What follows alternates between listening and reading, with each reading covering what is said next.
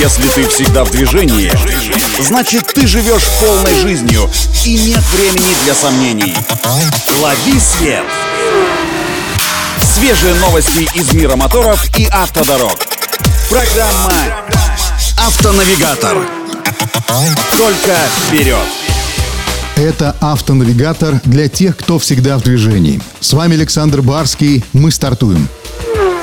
Стало известно, что в ближайшее время китайская автокомпания Geely оснастит свой бюджетный кроссовер Vision икс шесть Pro новым турбомотором. Кстати, у нас этот агрегат продается под именем Geely Emgrand икс семь. Обновленная модель кроссовера сохранила свой привычный силуэт корпуса, но вот интерьер претерпел некоторые изменения. Теперь в салоне установлены новое рулевое колесо D-образной формы и более компактный и стильный рычаг переключения передач.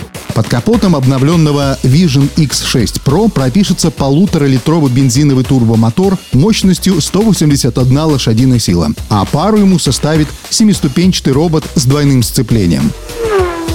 Появилась информация о том, что российский автоконцерн «АвтоВАЗ» больше не будет и не планирует выпускать кроссовер Renault Дастер под брендом «Лада». По словам главы «АвтоВАЗа», французская сторона позволяет выпускать свои автомобили «Дастер», в том числе и седаны «Логан». Но сейчас это экономически нецелесообразно. Глубокая локализация «Дастера» потребует слишком больших вложений, поэтому компания займется другими, более рентабельными проектами. Вот такие новости. На этом делаем остановку. Удачи на дорогах и берегите себя.